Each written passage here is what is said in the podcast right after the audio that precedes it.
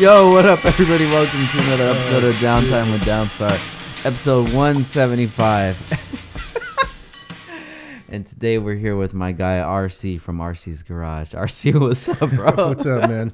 I just broke my little, uh, my little ring. Yeah. What is it called? The the Uh, the thing that says action. yeah, that's the only thing I can think of. I I'm not sure what the correct. I don't know what it's called either. But it's if you guys can see on camera, this thing, I smashed it too hard and just fell apart. But you're right. If I would have just, it would have probably made the same exact noise. If you would just did it like a normal person. I'm trying to show you know, off though. Yeah, That's yeah, why, definitely- dude. It's like you're you're a different type of human than me, dog. You're you're like more evolution wise, dude. Like watch, look at our wrists together. you're a different human, bro. So I'm trying to Oh, show off. I'm trying to get on your level. A little baby dude. wrist. Yeah, dude. It's all right. RC, what's up, brother? Chilling. Dude, so uh, we haven't had you on the podcast for about 170 episodes. I know, right? That's crazy. feels And- like feels like forever ago too. It does, It's huh? Crazy. Yeah, it does, dude. That was about shit 2000 2018, probably September or it was for when you came for the meet in October. Uh, yeah, the 2018 Downstar meet in October. Yeah, you can't. Even, I could never even tell you. I have no idea when that would have been. Yeah, and that episode was extremely unproductive because we were just trying to figure out how to get donuts. Yep. yep. Still getting feet wet in that thing, trying to figure it out. That shit is funny. But I'm glad to have you here, man. So, yeah, um, expect the same kind of conversation right now. So uh, RC's Garage, man, you've uh, you've really made a difference here in the Honda community in the last ten years. A little bit. A little bit, dude. Some people like to think that. I think so, man. I remember um, we were just going over a list of your old builds. Um, I remember seeing your first YEG with the orange valve cover at IBOC 2009, Yeah, yeah. right? Yep. 2009, dude. That was 11 years ago, bro. Yeah, and that's when I first had um I had the ram horn manifold on it. Yeah. So and that was when it was just super basic and right after we just built it in the backyard. So, you know, Yeah. I just got that, picked that car up for like a fun car to drive um, from somebody local. I traded two other cars that I had for it, and uh, it just uh, snowballed into what it was. I mean, Yeah. I was just trying to build a nice street car. You know what I mean? It just a lot of people liked it. So Yeah. So when that car came out, I remember it was on like social media and so well, social media meaning like the forums and stuff before the meet. Where did you get your inspiration to to build a car like that? Because when you came out, it was it was really surprising to see something of that like high quality for somebody that is really new to the community. Yeah, at the time, um, I'm not really. I don't really remember exactly where I was finding different stuff or like different inspiration for the car, um, except for the fact that I had other friends that had turbo cars, and um, uh, the eventually when I ended up doing the up pipes on it, that did come from my buddy Raul because he at the time had an EG with up pipes and it was like like a pretty new thing Yeah. for like the race cars, street cars or whatever, and there wasn't any street cars running up pipes, and so I just like the look of it. I didn't really care, and I never ran a hood on that car. Like nobody ever saw me with a hood on, and I just I just like the look of the engine bay. Like I drive my car like looking in my engine bay and just love seeing flames coming out of the up pipes and stuff. You know what I mean? So I just really dug how that was. So Yeah. um, I started doing that, and people were just always like, you know, thought it was crazy that I was driving around with no hood and up pipes on my car, and uh, it was just fun. You know what I mean? Yeah. So, but when I first built that car, just in the backyard, uh, just like when the tuck radiator came around, that was like when it just first like people started doing it, and um, like uh, I think I saw Derek from All In Fab. I don't remember where I saw him exactly. Maybe Forum NWP or something. I don't Yeah. remember which one it was nowadays. Um, but I just happened to be up in the Oregon area, and I uh, hit him up or whatever, and I met him, and um, I wanted to get a radiator for my car, and I was doing. I planned to do the top mount setup and everything, so um, I wanted to try that out because it was new. You know what I mean? So Yeah. I ended up ordering one from him, and uh, I don't remember which IBOC it was exactly. You know which order that actually came out with that radiator, but me and Mikey, Phase Two Mikey, came out with tucked radiators at the same time.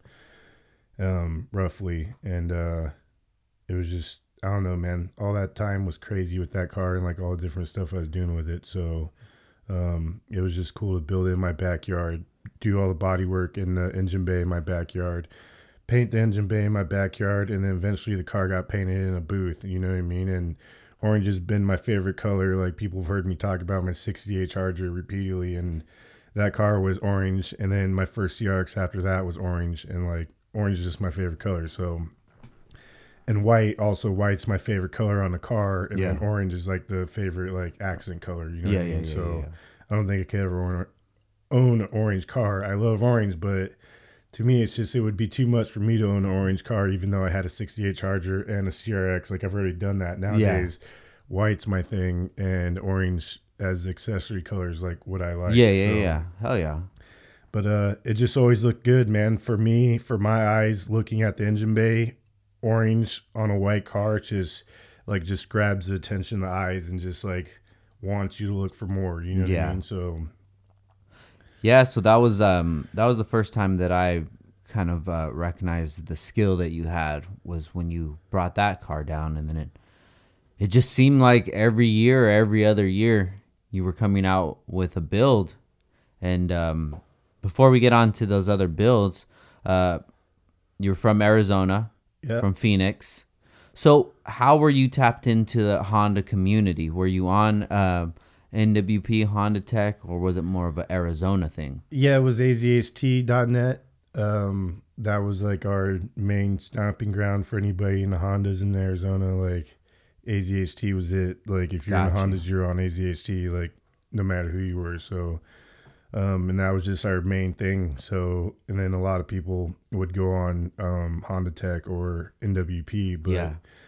I wasn't much on Honda Tech or NWP unless Honda Tech mainly was if I was looking for like write ups on how to do stuff because at the time I had my CRX and I was like, you know, I'd want to put like a 2000 SI cluster in my CRX or something, and there'd be a write up on there saying how to do that. You know what I mean? Yeah. So stuff like that, and like just you know, a lot of the stuff I learned was just from looking at Honda Tech or you know, not so much Google at the time, but Yeah. now more nowadays you could just get on Google and find anything you want. So, but um, yeah, So AZHT, um, what what even got you into Hondas? You know, you say you come from the Charger. Like, what made you switch Uh, over to Hondas? just way back in the day, man, just being young, um, I rode in this dude's car. He had a CRX, and I used to just hang out at the bowling alley when I was younger before I could even drive. So, um, he just he had a CRX, and they were going out one night and just driving around and just doing stupid shit. And he actually rear-ended his buddy. I don't remember what kind of car his buddy had now, but this dude had a white CRX. It was HF, and uh, when we got in an accident, when we were rearing his buddy, like my knee smashed through like the dash, a little vent though. Oh wow, Yeah, so it was like, and then after that, I was like, you know, I just loved the car that night because we're just like flying around in it, and it was like light Oh. and quick, and you know, I was just like, you know, stoked about the car. So after that, my older brother's buddy, um, Tommy, he had a little '88 HF CRX with like a built B20 VTEC from a shop called Import Powerhouse out in Phoenix, and um, they've been around forever, man. They've been building like their their reputation is really good in Phoenix. They've been around forever, so at the time they were they built his B20 VTEC and um, it went to like 10,000 RPM or something. Some- Whoa. I think it was even yeah, it's about probably about 10,000 RPM. Just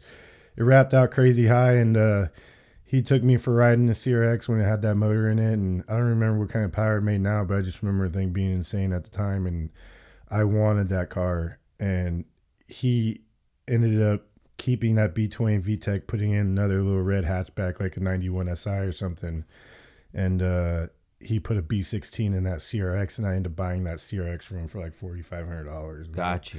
That was like my first entry into Hondas. So, But you come from the um, from the lowrider muscle car yeah. hot rod era. Yeah, my dad's always been building or working on classic cars or muscle cars or any of that stuff like the whole time growing up. I wasn't really into working on cars till I was like 14 or so, you know, when I was getting like closer Yeah. to being able to drive.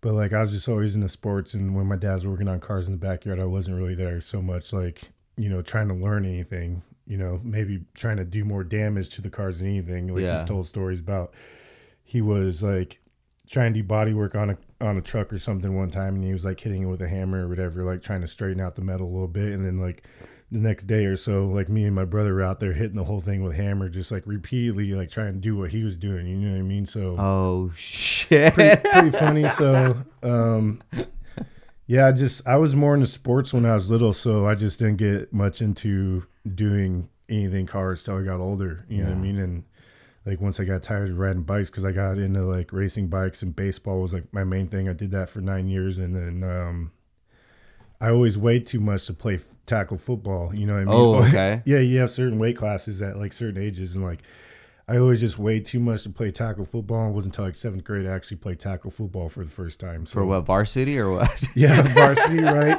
uh, it was like um, I think it was called junior bantamweight. It had like a 170 pound weight limit at the time. I used to have to lose weight every every week, every week just to play football on fucking Saturday. You know what I mean? So damn, man, discriminating against little fat kids all over the world. so it was a struggle for sure. Um, yeah, man. And then so I didn't get into working on cars till later. And uh, basically, when me and my dad built my Charger, he picked that thing up for like he was working out here in California, um, Riverside area. Um, and like one of the guys that he worked with had the Charger, and it was his boys, and like his boy didn't want anything to do with it. Like he just had no interest in building it or whatever. So he sold it to my dad for four hundred dollars. yeah. So that's a fucking come up. You ain't gonna find a '68 Charger for four hundred $400 anywhere, and it was running with God. 318 all What original. So yeah, shit, crazy, bro. You can't find that get more at the junkyard, dude. bro. You just you ain't gonna find a '68 Charger for four hundred dollars anywhere. So Wow. that's just out of the question. It's fucking and now it just it's gone. Like yeah. you know the me when me and my dad built that thing um basically there's like a company called paddock and like they have a bunch of like uh aftermarket stuff you can buy for it to like restore Oh, muscle, okay. muscle cars and Yeah. stuff so basically we just like split the cost of everything for the car to rebuild it which at the time it only cost us like four grand to rebuild the whole thing new vinyl top all new all new moldings, all new stuff for the interior, like the paint, the material, all that stuff. Like at the time, it only cost us four grand. Yeah. You know, cash money to fucking do everything we did on this, and then the labor. So, I had like put new trunks in it because that's like the normal thing on Chargers, the behind the glass, and then the trunk it rust out. So we Oh, because it leaks right there, right? yeah, replaced those panels and stuff, and then uh, basically, I feel like I learned like to buy the new stuff just from my dad leading by example when we're building my charger. You know what I mean? Got So you. He was showing me just to buy the new stuff instead of like trying to buy the used stuff and the reconditioning and stuff. Got it's just hard to find stuff for that. So when I did Hondas, when I started being able to actually go to the dealer and being able to afford buying moldings and all that stuff, that's just what I did. I went to the instead of like you know trying to find stuff in the junkyard, I just went to the dealer and find out how much it would cost to get all the moldings. You know, fifteen to two two grand or whatever. Yeah. I'd be like, all right, cool. You know, for what it looks like and how long it lasts, that seems like a decent deal. And so that's Yeah, what yeah, I started doing. So Yeah, that's that's always been uh, the dope way to do it, man. If you could do it like that, you know. Um, we were even talking about the Ultima yesterday, Yeah, yeah. Ashley's Ultima, and that's the idea I have for it. I'm just like, dude, if we paint this car, do brand new moldings and everything, you know, brand new tires, suspension, and wheels, like this car's gonna look brand new, you know. And that's my mentality coming from like the Honda community Yeah. is like you can make anything look good, you know. so that that's kind of um just th- really, that's a dope way to put it um a spin on the build, you know, not just like to rebuild old parts or go to junkyards or you know around here we have like the Pomona Fairplex like the the super show kind of thing go there and look for parts Yeah, and I've been since I was little. I've been going to that Pomona Super Show. Oh, really? Dad, you know, I've been Yeah. at that car show so many times, freezing my ass off early in the morning, bro. five Like, in the morning yeah, like just when they do like December, October, whenever it is, it's just fucking so cold, bro. Like I've, I've been there thinking, oh man, I'm coming from Arizona, it's hot, and then you get there and it's just like you think you're gonna be good in the cold, and then you, it's real fucking cold early in the morning there. So. But yeah, same thing, man. Light on the head, going through everybody's shit early in the morning, man. It's like the best feeling when you're in the cars and you do that kind of shit. And your Yeah. dad does that kind of shit too. Like, you know, it's a good feeling to go do that. Yeah, that I can definitely relate to that because that's when I, I first got, started with the um my Chevelle. I had the Camaro before that, but the Chevelle was the one that I really like uh started doing work on. Chevelle, right? Chevelle, yeah, it's a Chevelle, not a Nova. Nova? Not a Nova. Mm, it's weird. But guys, if you Google Chevelle and Nova, they pretty much look like the same car. I, I was in denial for so long until everybody calls it a Nova, and I say it's a Chevelle, but it looks pretty much the same. Yep. Anyways, yeah, we would go to. Uh, it was funny that last night they were arguing about that. You're like, what'd you say? And I was just like, same thing. And you just, oh, I just called it a Nova. yeah, You're like a Chevelle. I was like, same thing. And then you Googled it. And it was like, same thing. it didn't say that. I just said it because I looked. The reason I don't like the Nova is because it, it's like way taller, dude, and it has like the stupid bar in the middle of the the window, you know. But uh, yeah, just going to the Pomona to the swap meet was so tight, dude. But um, like you were saying about buying the parts brand new, right around the block from here is uh National Parts Depot. okay. Yeah, like literally two minute drive from here. So um, with the Chevelle, I could just go there and pick up whatever parts that I need for it. You know, carpet dash, fucking seats, whatever. You know. Yeah, yeah.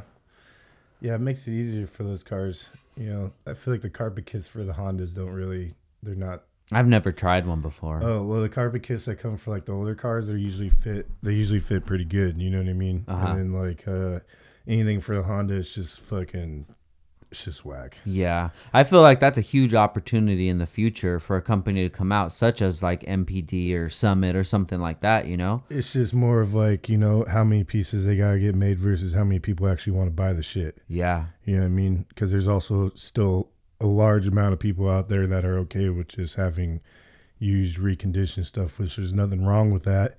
You know what I mean? But there's just not more people that want to buy new stuff. yeah, So I'm cool with reconditioning stuff. When it comes to my own car, I don't give a shit. I'll I'll recondition you stuff all day and make it look good. So yeah. you know, it doesn't bother me. I feel you. So after the the white EG with the the turbo EG with the orange valve cover, then you uh, came out with another build, the uh, four door EG, sort Yeah. of a grayer grayer color K series. You had the uh, turbo kit on that one as well, but this one you decided to go with a JDL kit, correct? Yeah. So how did you link up with JDL for this uh, this build? Uh, well, I've just known Jesse for a long time, and uh, he actually did. He wasn't the one that did the ram horn on the hatchback. He this dude Garcia did the ram horn, and then when it came time for the um, top mount with the precision turbo and the V the V band setup and everything, uh, Jesse did that, and that was kind of like I didn't know where Jesse went. It was kind of like a weird time or whatever, and uh, he ended up selling his company and um, moving out to what's that place called?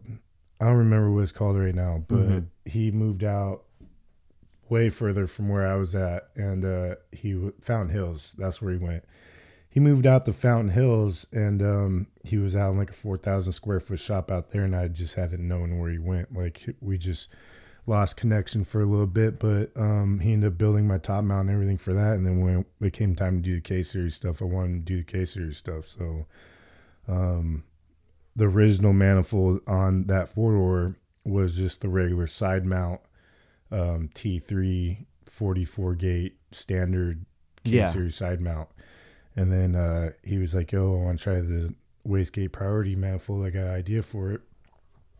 And uh, then he ended up building that, and that's when we did that with like that chrome coating and everything. And it Oh, just yeah, look, yeah, it looks yeah. super sick. So um, I think it it got featured with the regular T3 manifold, and it was Mm. kind of crusty looking. But um, and then later on, we went. We were always just always switching turbo manifolds, but or turbo kits. Like I had a couple different turbo kits on my hatchback, and then the four door had a couple different turbo kits. So um, they just started out as wanting to be simple builds, and then they ended up turning into being something a little crazier. So um, my buddy David Haynes, he's one of my best friends. Um, we started building that car, and he had gotten sick, and uh, he couldn't build it anymore, and so I continued to build it, and then I ended up finishing it, and that's wh- how it got to where it got. So Got you. Now, before we uh, get any further with the YEG, did you get featured or any publication with that? The YDG Yes. hatchback, yeah, that got into Honda tuning. Um, when I first took that to IBOC, um, I have a picture somewhere where I first met Rodriguez. Like I didn't even know he was the chief editor, Yeah, yeah, Honda yeah. tuning or anything. I just thought he was just somebody there. You know, I didn't really know anybody at the time. So when I rolled up, he just asked me for my paperwork to show that I, I paid for my entry Mhm. and stuff. And uh, later on, like after that, he found me on NWP. I think, yeah, it was NWP, and he asked me if I wanted to get featured for Honda Mm. tuning or whatever. And so that's how that whole thing went about. You know what I mean? So that was pretty tight feeling, and um, so that's how you know. So with that one, you got featured, and then what? What kind of uh, recognition did you see with the four door? Um, the four door, it was just the recognition with that was like uh, just more with like a lot of the four door community because not a lot of people build four doors. You know what I mean? Yeah. So like I saw a lot of recognition from people that are in the four doors, and um, I was never really in the four doors. My friend just like, you know, um, he got the car and he wanted to build it and uh it I I never I've never been a fan of four doors. My first hatchback, my EG, I was never a fan of EGs like hatchbacks. I just don't fit in them. You know, what I Yeah. mean? I'm 6'2", 300 pounds. Like I don't fit in them very well. So I was just never really a fan of them. And um, I don't know how those are the first two cars that I built that ended up on the cover Yeah, and it just happens to be like some of my least favorite chassis you know what i mean and just for the fact i don't fit on my head basically hits the roof and it's just not it's not comfortable for me to have to roll out the car every single time. So yeah. um yeah man. It was a good time though. It was, it was a cool car. Like we definitely did a lot of cool stuff on it. And uh i've always focused on engine bay and the, the turbo kits being the nicest part. So Yeah. um it was a good time while we had it. So you had the four door and um started taking it to a bunch of shows, Wekfest, IBOC and things like that. Did you start noticing that people were um were pointing out the the the details that you were doing to it or were surprised with the things that you were doing to the build?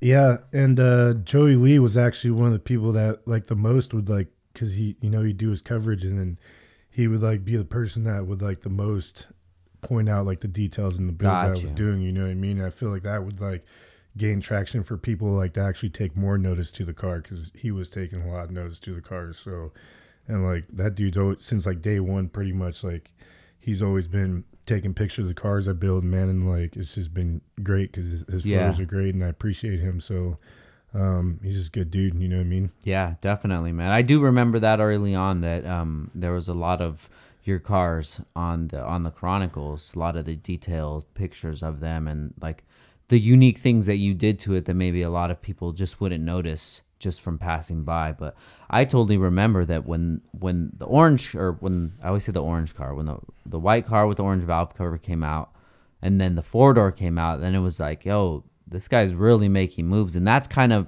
where our friendship started uh started getting um was around when I mean we knew each other when you had the EG, but it was more about the four door around then. Yeah, you remember when I hit, you- or I don't remember how we first started talking, but you remember the small conversations we were having about bolts and when I was like getting bolts for my EG. Uh not really. Mm. Why were you being mean or what? no, no, I wasn't being mean, but I don't remember because if you look at my EG and like the features, I didn't have you know Downstar. I'm like, Yeah. I didn't have it on the car yet because that's when right when we started becoming homies and like I think you asked me like where I got my washers and I was like I just got them from Ace Hardware. Or Yeah. and fucking uh, it was just like small talk like that, and then you're like, well. I don't remember what it was. I think I offered to try to help you get bolts, like bulk bolts. And then you're just like, no, I'm good. I got it. And I was like, all right, cool, man. And then I just, I just, for that car, that's the only way I knew. And then when the did the four door, that's when I started getting hardware from you. You know, what I mean? Yeah. So we had like established a friendship from that EG and like talking small talk about the bolts. I'm pretty sure you'd ask me about my washers because I just had the ones that would have fucked up the paint because Yeah, the the version ones, that's what we have right now. yeah, and that's when I originally got those, I just got those from Mason. I think that's how our conversation started or whatever. And then fucking, uh, and then the four door was on board. You know what I mean? So Yeah, so with the four door, we did a lot of downstar on that one, and then um, come your next build, uh, we had a lot more on that one as well. Was the uh, Jake Blackman, the EM1, the Sport Front, right? Sport Yeah. front wheel drive build. yeah, yeah. And that's when that car, you know, the during that time, a lot of cars were like barely starting to hit eights and like you know getting going in that. And Jake had uh, just barely hit a high eight at the time. Uh huh.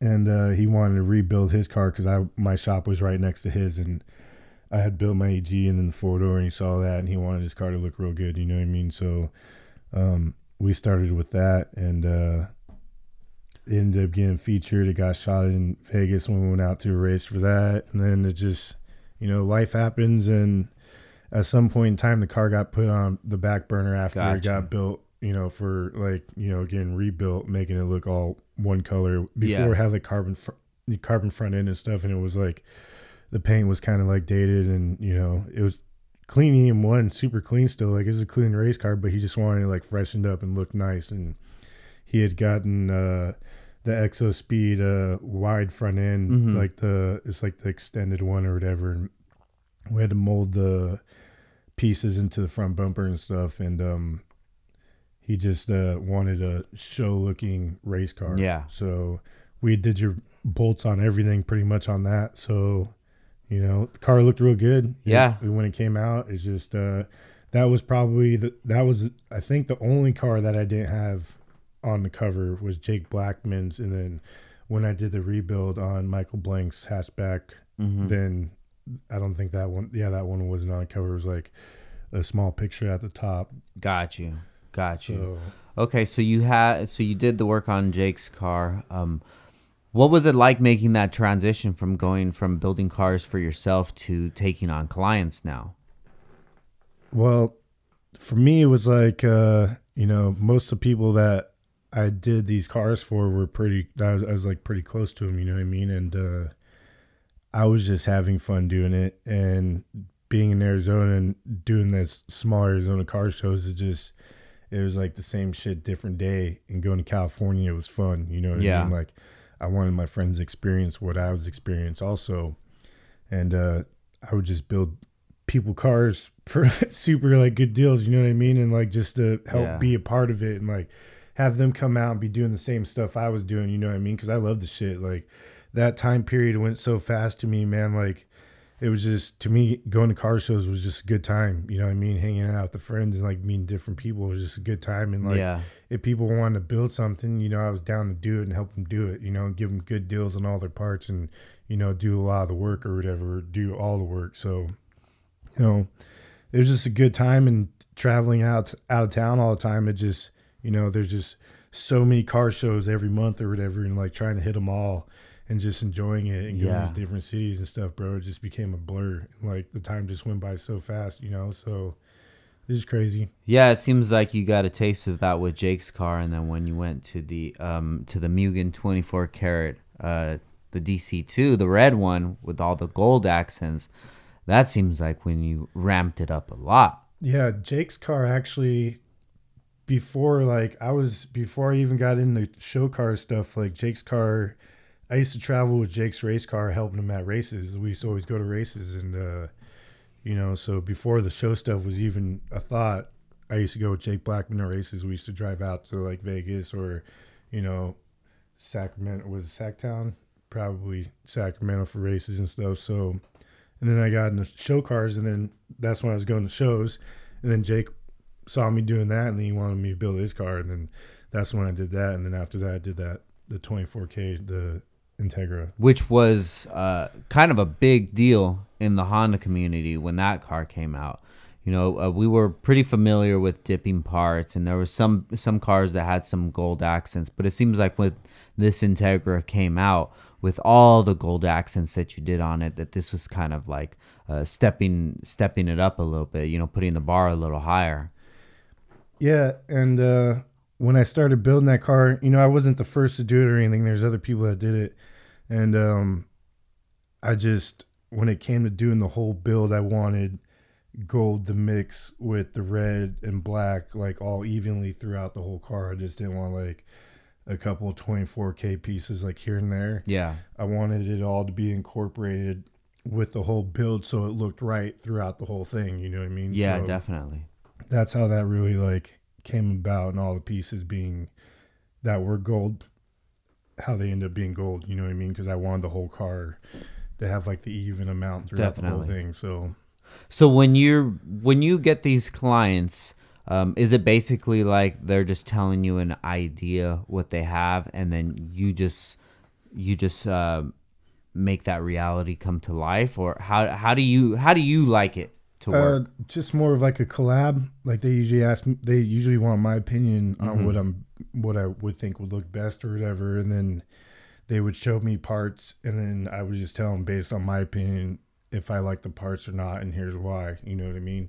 And then I'd always give them what I would think would look best. You know what I mean? So that's kind of just ha- you know just collabing basically together on what we think would be the best. yeah. So with the Integra build, how much of that was uh, your idea? How you wanted the layout and the scheme and everything to look? Uh, it's really going back, trying to remember, you know, the whole build on it. Yeah. but it was already the car was already purchased red, Mm-hmm. so and it already had a Mugen kit, so it was already like a Mugen theme was already idea. Gotcha, gotcha, gotcha. And uh, I kind of I introduced the idea of gold into it, and then like just laid out what I would think would look good, and then just from there I'd be like, oh yeah, maybe we could get this gold dipped, or maybe we could get this gold dipped, and you know it'd be like, how about this brake kit? Can we get this brake kit to work? I'd be like, you know, probably we can, and then. He purchased the that Mugen big brake kit, and we got in. and It didn't quite work, and we had to get custom uh, rotors made for it, and then to get the whole setup to work. And um, you know, just basically collabing on the whole thing. Got know, you. Trying Okay. to fucking get the best of what we can on the car and what we think is going to look the best. So with this build, did you notice uh, a lot more recognition with this one? Yeah, that one got a lot of recognition for sure, just because we took that. Um, my bad. You're right. We took that to Wekfest uh, up there in San Fran, and Yeah. um, we did. We went with Os- Oso Sick, did like a little video with me and the homie Marin, and then my homie Damien, who passed away last year. Um, that shit just. Uh, sorry, Damien's fucking cool ass dude That's all good, bro. um we took that out there and he just uh that car just did good out there i don't remember what it won at the time but Yeah. You know it did good so Yeah, I remember that car at um, a bunch of shows when it was coming out. That it was um, it was really popular, man. And it, when that car was being built, finished build, going to shows, it was hard to even see uh, a coverage of any sort of event without seeing that car pop up. You know, it was it was something that that was really different, and that uh, I feel that really showed the skills that you had yeah. you know?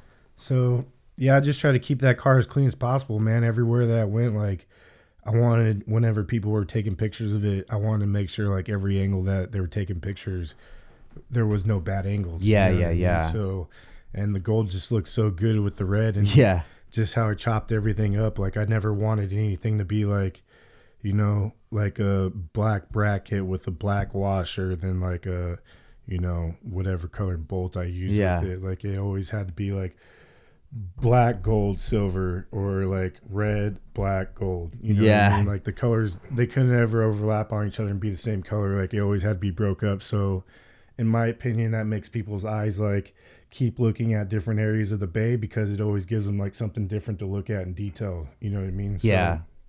and even when it comes down to like all the plumbing and everything on the car and how I route it, like I'll route it like a couple different times before I come to like a final like decision on how I want it to route it with like how they sit on top of each other and like the the direction they go and like what visually in my eyes looks the best. You know what I mean? So it's worked. You know Yeah. what I mean? So it keeps people looking at the bay and keeps people coming back looking at the bays that I do. So well that brings me to the uh the next build and this in my eyes would be probably the the most impactful build that you have done to this date, uh, which would be um, the the RCG EM1, the the blue EM1 that you did for Mike SI.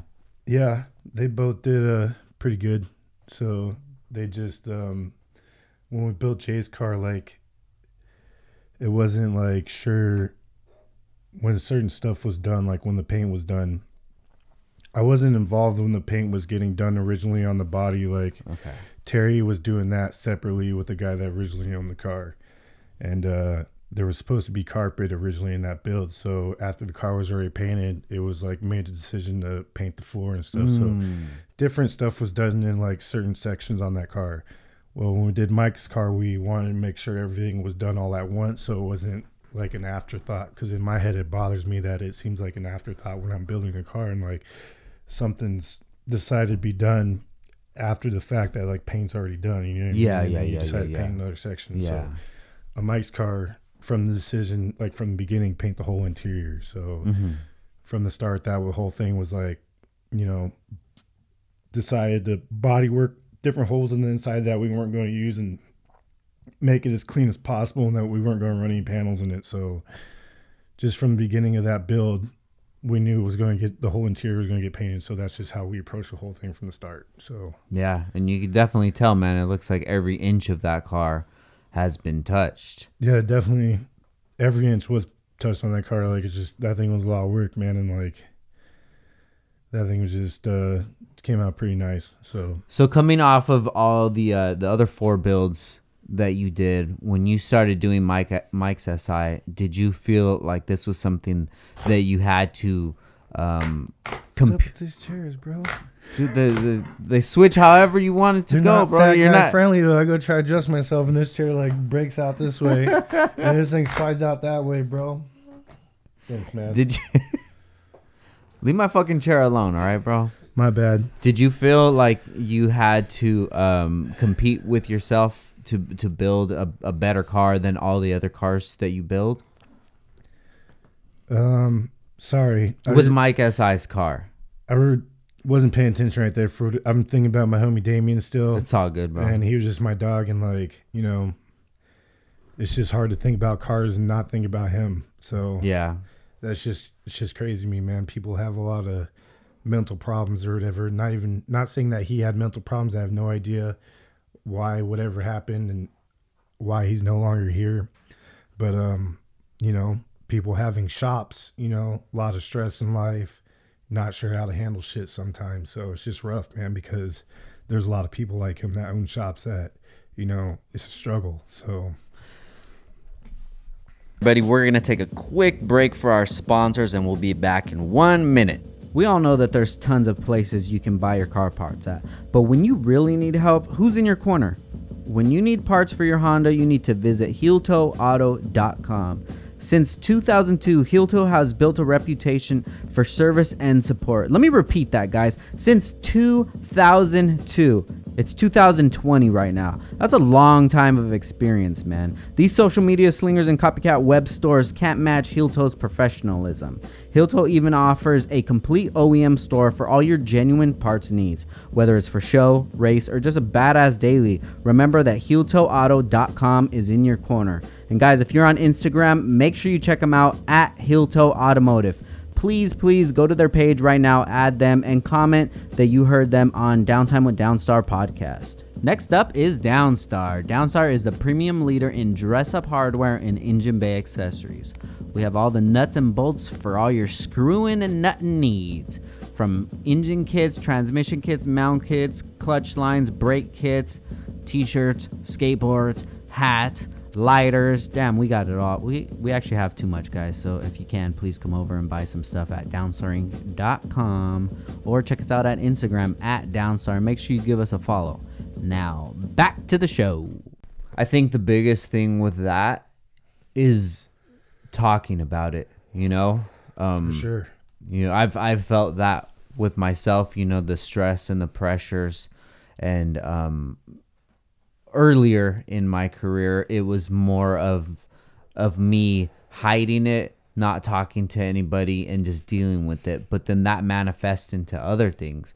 You know your personality when you're around people how you, how you act how how short your temper is and things like that. And all of that comes from you know you're dealing with stuff inside where you're not trying to trying to put that burden on anybody else but like it, it can do damage to you not talking about things yeah. you know? So like everybody listening right now if you have anything that you're going through you need to find somebody. Even if it's somebody that you don't know somebody that you know just from online someone that you could talk to and and just just vent with. You know i was talking to a buddy the other day and he was talking about like you know how it's kind of like how it's it's being a bitch to to talk about your feelings. Like that's how we were raised you know? As men that's how we were raised. You don't talk about your feelings. Man up man up. But like that shit doesn't do good for anybody dude Yeah, definitely not. It definitely eats you up inside more, if anything. You know what I mean? But Yeah. also, if you feel like if you try to say anything, people will be like, "Yo," you know. Especially if you have a kid or something, they'll be like, "Well, what about your kid?" But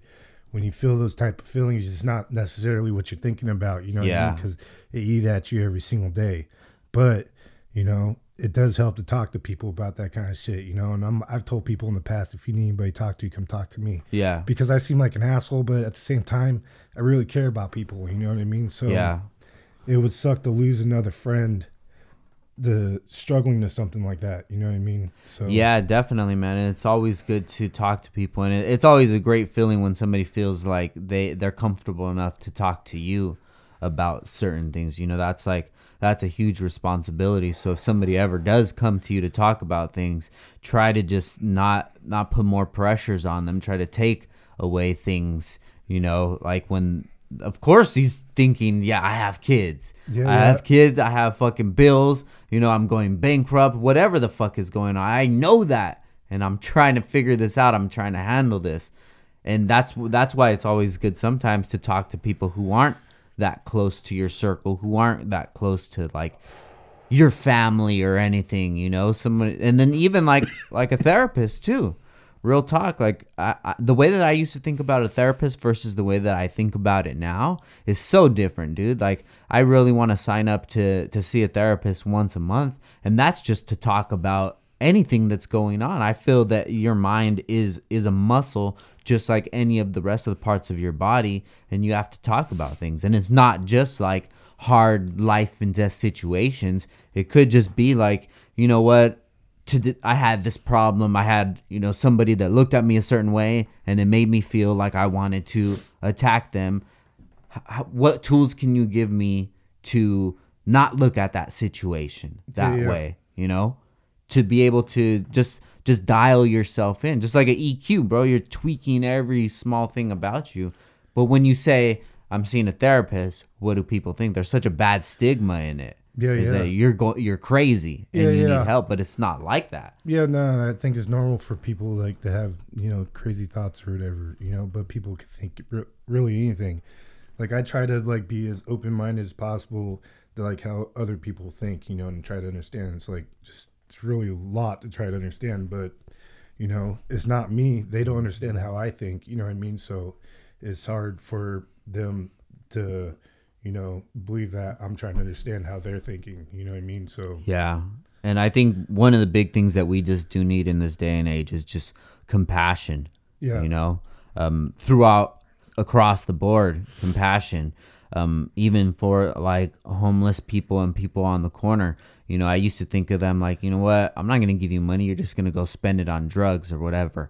But how I think about it now is if I can make this person's day better, I'm going to try to make the day better. And whether it's if they buy food, if they buy a beer, or whatever they fucking do with the money, Yeah. at least this person is not hurting how they're hurting right now. Yeah. You know, and some could say that you're contributing to to their to their negative lifestyle or what have you, but it's like I'm not I can't judge them. I don't know what they've gone through. I don't know what struggles they've been through. Well, unless you're this dude from Phoenix that's been trying to bury his son for like who knows how many years now, it's fucking crazy.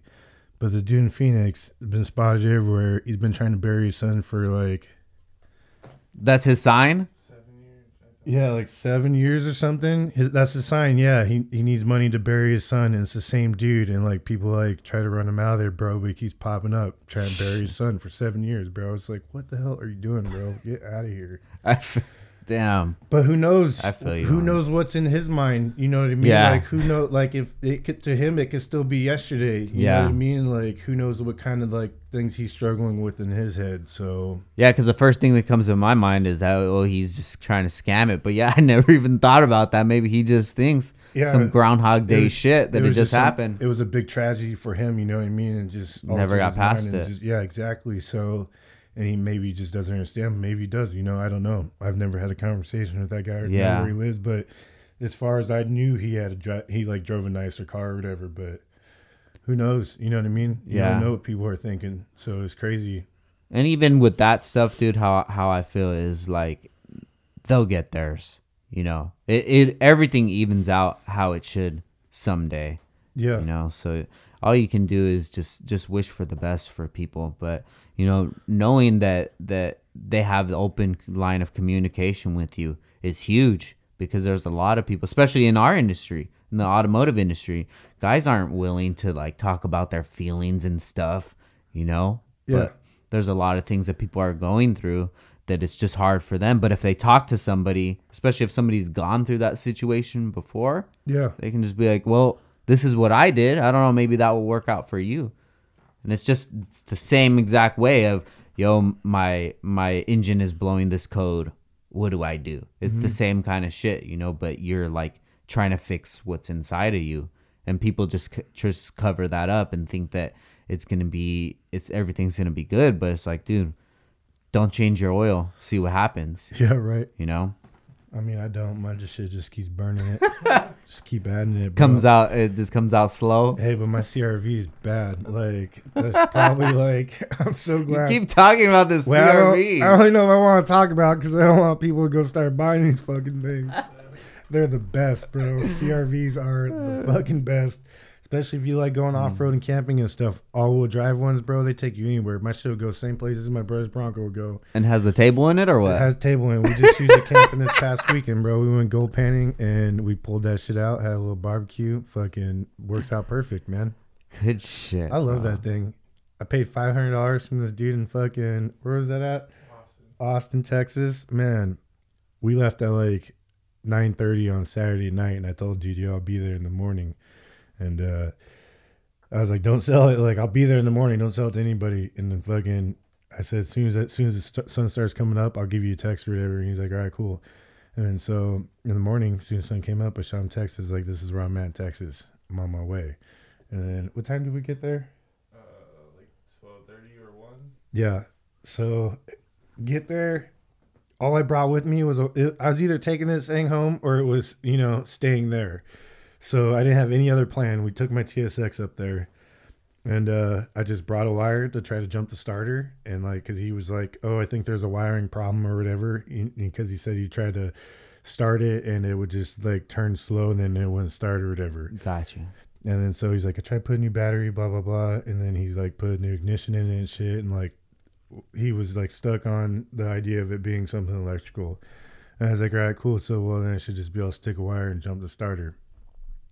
Did that, just turned slow, exactly like he said. I was like, all right, Mike, jump in this thing. Mike jumps in it. We push start it, starts right up. Oh shit! What did he say? Fuck. he, he was like, "How did you do that?" I was like, "Uh, we just push started it." He's like, "What do you mean?" I was like, "You never push started a car before?" Like, I was mind blown at the fact because I thought this dude was like my age. I'm pretty sure he's about my age, and uh, he just never even heard of the fact of push starting a manual car Really? to jump it, and I was just like, He never even tried to jump the car. he, he, the starter was like seizing. You know what I mean? Uh, it wasn't- oh, the starter was the yeah. issue. So when he when you when I push started, it was just like it was able to get the motor to turn and Got it, it, you. it fired up or whatever. So I drove it around the block. Seemed good enough to me. Paid the dude. He gave me some of the extra parts that he bought for it. And then uh, Mike hopped in the TSX and we just drove right back to Phoenix. Do you know when you told me about that? I thought you just got all-wheel drive stuff, and I'm like, "Oh, damn, that's a hella good deal." And you're like, "Oh, I got the whole car." What the fuck? yeah, yeah, yeah. I'm down. Yep. what a deal, dude! Yep. Hell yeah, bro. So, um, I want to get back into Mike SI's car. All right.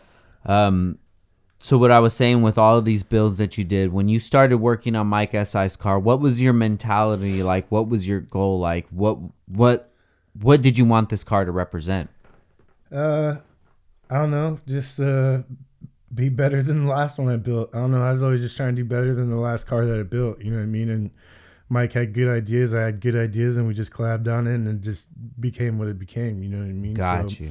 He had ideas, and just same thing. You know, I'd tell him my opinion on why that wasn't good versus why this is good. You know what I mean? And uh, we just ended up with the final result, which is what it is. You know what I mean? Yeah.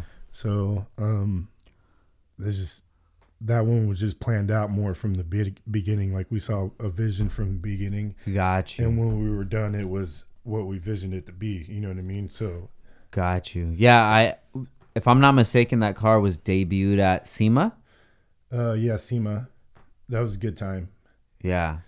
Yeah, because my shop got broken into 30 days. Yeah, let's prior to talk about that, dude. Yeah, yeah. All right, so sorry.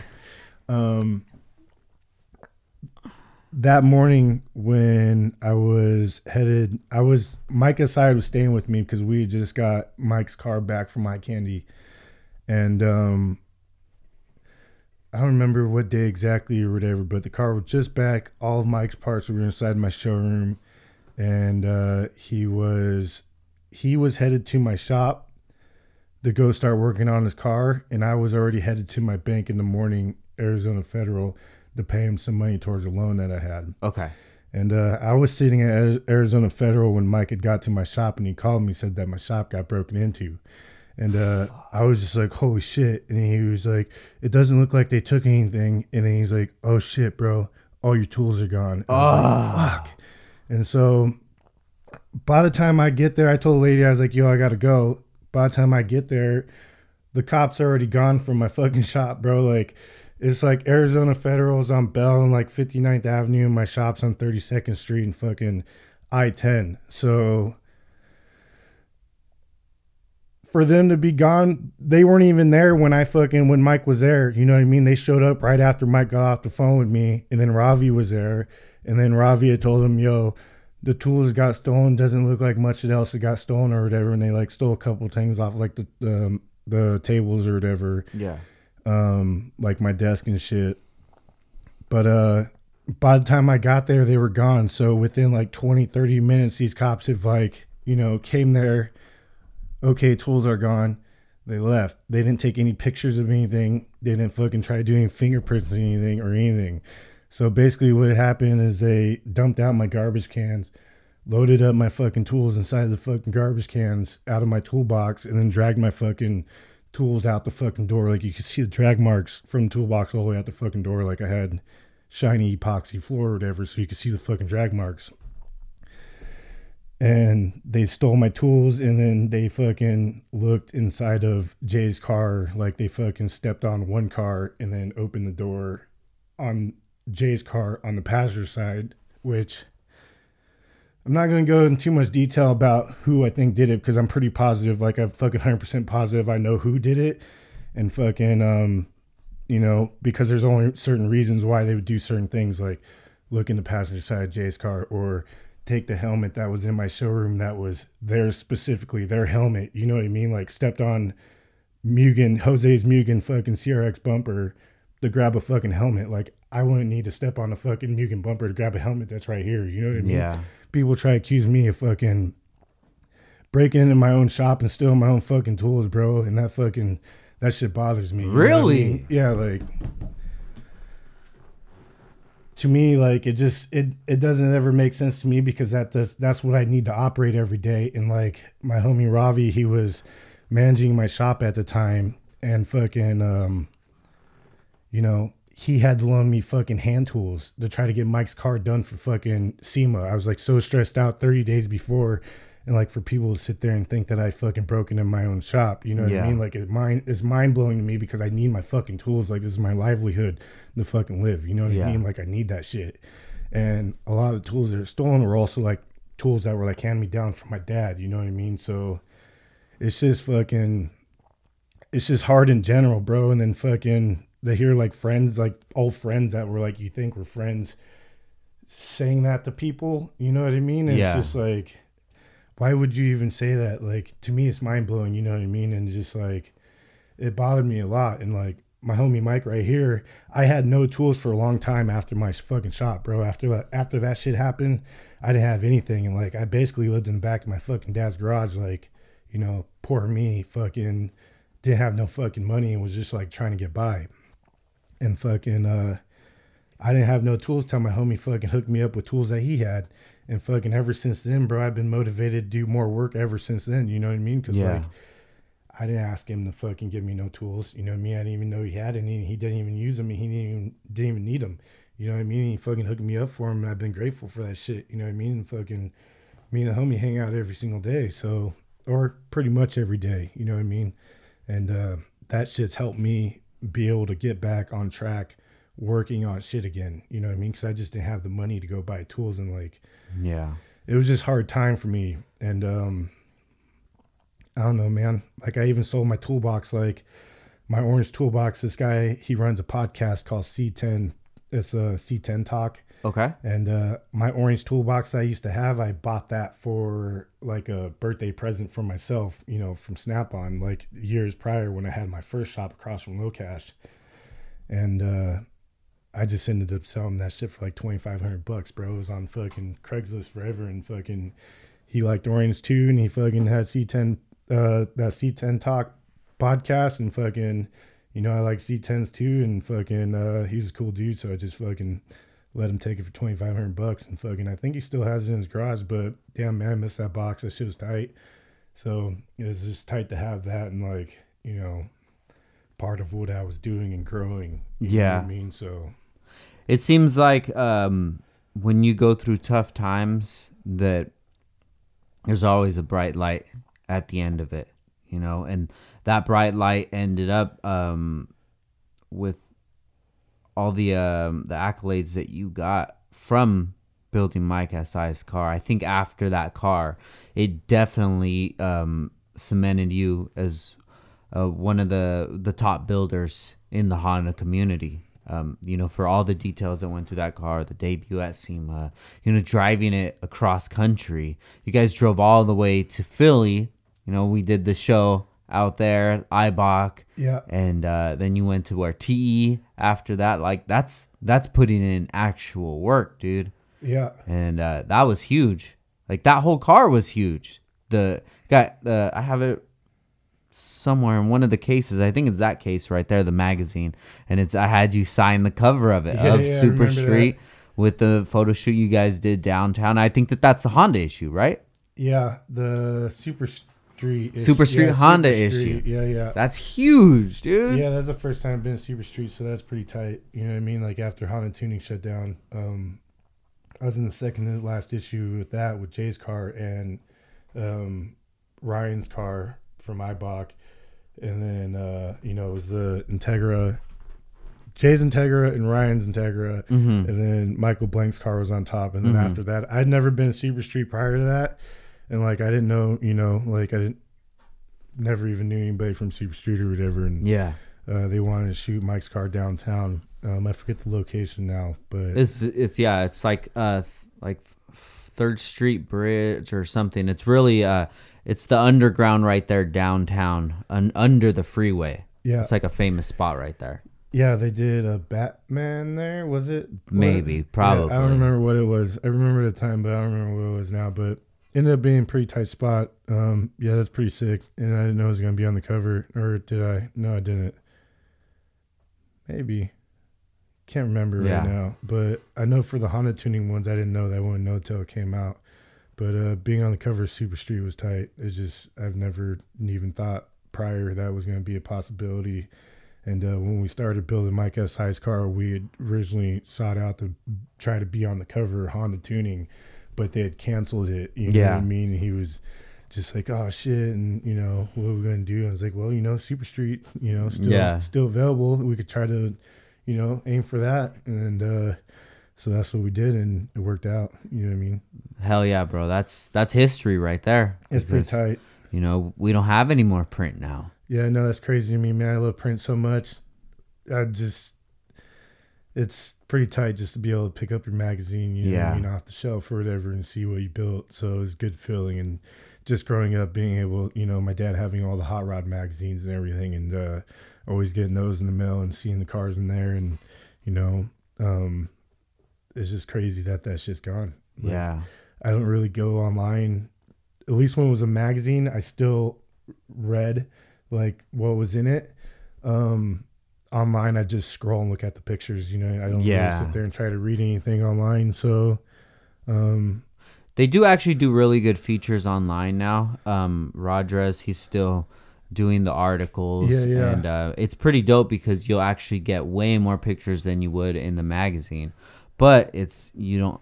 There's something different about the physical, and it's un, undeniable. You know, having the physical magazine there and something that you could show years on end. yeah, physical copy, man. I've got multiple physical copies of every every one. You know what I mean? And like, I just like to be able to have that, open it up, and look at it. You know what I mean? Like sometimes it's nice not to be like staring at my phone like this. So Yeah. you know, it's cool just to be able to have this, show my kid, hey, this is, you know, this is what dad did. You know what I mean? So, So, um, in the Honda community, who are some people that you um, that you look at their builds and you um, think they're a total piece of shit? No, I'm just kidding. Thing is, uh, they're really good builders. just on the record, I don't really think anything's a total piece of shit, but I, I call everything a piece of shit. Like, that's just my mentality. is Just like, oh, this You called my heavy in the remember- streets car a piece yeah, of shit. I was like, what are you planning to do this piece of shit? Like, that's what I do. I call it a piece of shit. It doesn't have anything to do with how nice it is or anything. Everything's a piece of shit to me because it's probably had some kind of headache with it along the way. You know what I mean? So they're just Hondas, man. Love hate. So, but who are some builders that you look um, that you think are doing a, a great job in the Honda community? are doing a great job. Let me see. You know, I don't really keep up too much nowadays, Yeah. right? Yeah, I mean, just overall coming up.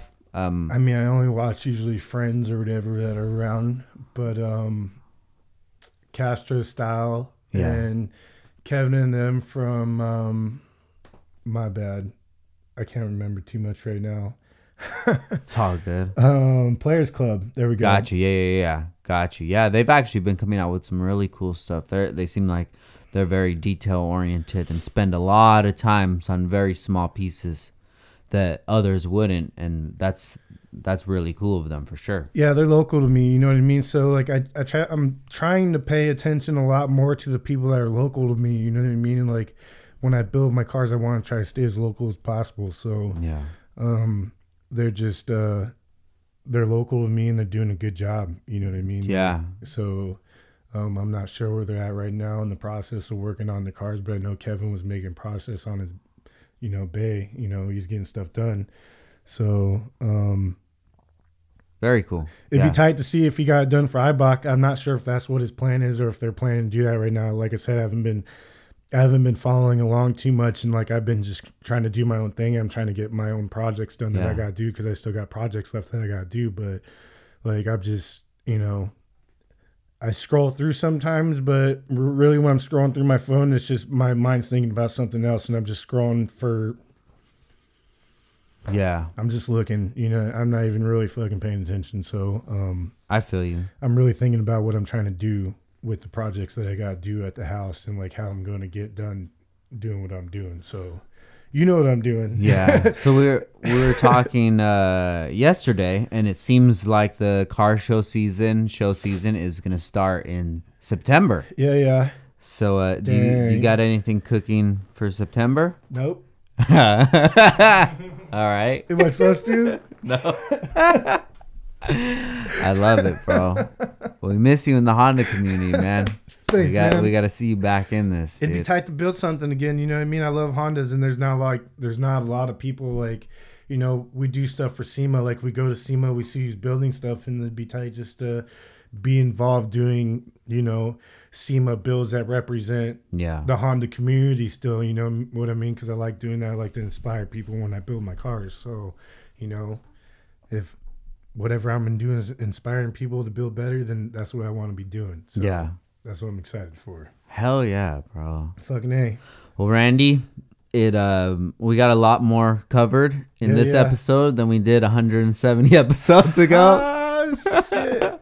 we didn't order no donuts. we didn't order no donuts. All I got was this sorry ass fucking candy, bro. Can you zoom in on this at the end? this shit is horrible. I don't know Oh, what happened to it. It was tried to feed my me this. You ain't even got my no, kid no good candy or nothing. my Kit Kat decoration from Japan, but I'm pretty sure it's from like three years ago. So it's just it's definitely decayed over time.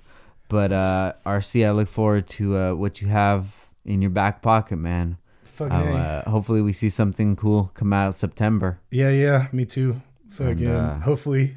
it's hot as hell in Phoenix, bro. I need to get out of that place. Hell yeah, what bro. I mean? So, damn. Hopefully, For soon. sure, brother. So, um, before we get out of here, can you tell people where they can find you at? Uh, like currently or in like three months? No, like your Instagram. RCG underscore motorsports. So, RCG underscore motorsports. Okay, yep, cool. That's it. All right, bro. We uh let's get out of here and let's go do some fun stuff. Yeah, right. But, Feels um, good out here, bro. I'm trying to enjoy this. this is California weather, man. Feels so good. Big uh big shout out to our sponsor Heel Toe Automotive. Been around since 2002, supplying you guys with your Honda parts. Make sure you guys hit them up if you need any help. They uh, have a really interactive website where they can help you on on demand right there. So make sure you guys check them out. HeelToeAuto.com or on Instagram Heel Toe Automotive. And um, oh shit! Before, before we get out of here, guys, if you guys are listening right now, we just started a cult for Downstar. So it's an actual cult. Um, I'm changing the uh, stigma of cults, so hopefully you're not gonna have to uh, kill yourself at the end of this cult, and we're not gonna sleep with your wives. So if you want to join the cult, and this co- this cult is gonna give you um, the exclusives on products that we're gonna come out with, links before they drop to the public, giveaways, uh, meets bunch of cool stuff like that. Basically, this is our own social media because uh, everything just gets lost on Instagram. So if you guys want to join the cult, we're capping it at a thousand contacts. We're at 420 right now. You give us a text right now. Text us 818-403-3473 and it's actually us behind the text, no bullshit. And uh, let's connect, guys. So make sure you text us once again 818-403-3473 please check out Heel Toe Automotive and uh, show my guy RC some support, show him some encouragement, and get him back into this Honda community, man. We need him. It's, Fucking just, A, man. it's a drought out here, bro. Appreciate it. All right, guys. Downtown with Downstar episode 175. We out. Peace.